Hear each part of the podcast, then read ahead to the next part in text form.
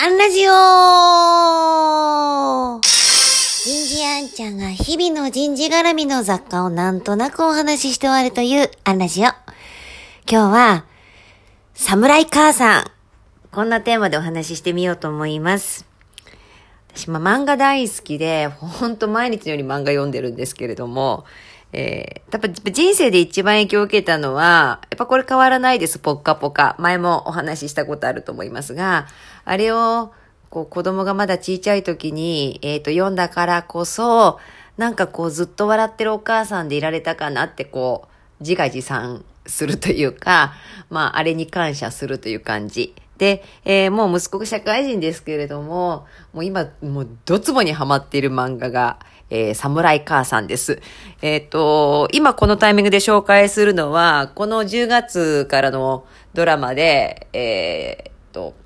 ジャニーズのね、えー、城島さんがリーダーが、えー、主役で、もういいよね、あのお母さん。そっくりなの漫画に、えー、なってるってこともあって読み返したりもしてるからです。もうほんとね、特に大阪のおかんならドツボにはまると思います。ちょっとうざいのよ。私はそこまでうざくないとか言ってみんなどのお母さんも持ってるけれど、思ってるけれども似たり寄ったりだよね。でも本当に、あの名言がいっぱいで、ここに紹介しきれないから、LINE 漫画で毎日読めるからぜひ読んでって思うんですが、あのドラマでもね、第1話で、あのすごい大好きなシーンが出てきて、本当嬉しかったのがね、えっと、息子がね、たけしがね、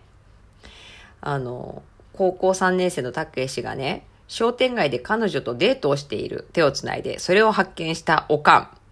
えおかん嫉妬するかと思いきや、これも本当同じ気持ちになったんだけど、おかんが、あの、泣くのね、お家で。なぜ泣くかっていうと、まあ、おとんのジョージもいいんだけど、あの、私ね、嬉しかったのよと。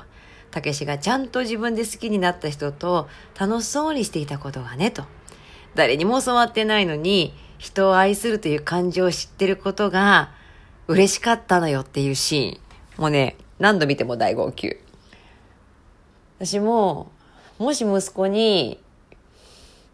人生で一つ、えー、絶対経験しておけっていうことがあるとしたら、もうこの人のためにだったら死んでもいいぐらいに思える人と出会って、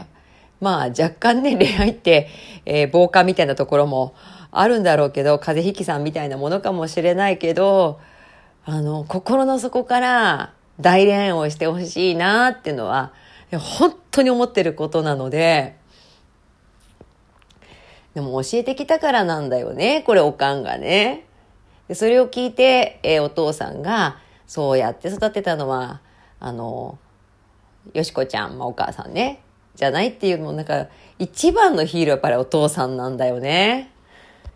ほんとね、名言いっぱい出てきます。あの、子育てのみにならず、まあ、あの、部下育成、人材育成にもつながってくる言葉が満載ですから、あの、漫画読んでないよって方でも、あの、ドラマなら、えっ、ー、と、楽しく読め、見れると思うし、TVer でね、あの、一週間見れますから、見逃し配信できますから、ぜひ、騙されたと思って見てやってください。もう、うっざい感じのおかんが自分とリンクして私もこれくらいうざいのよね、と思っちゃったりはしています。今日はここまで。次回もお楽しみに。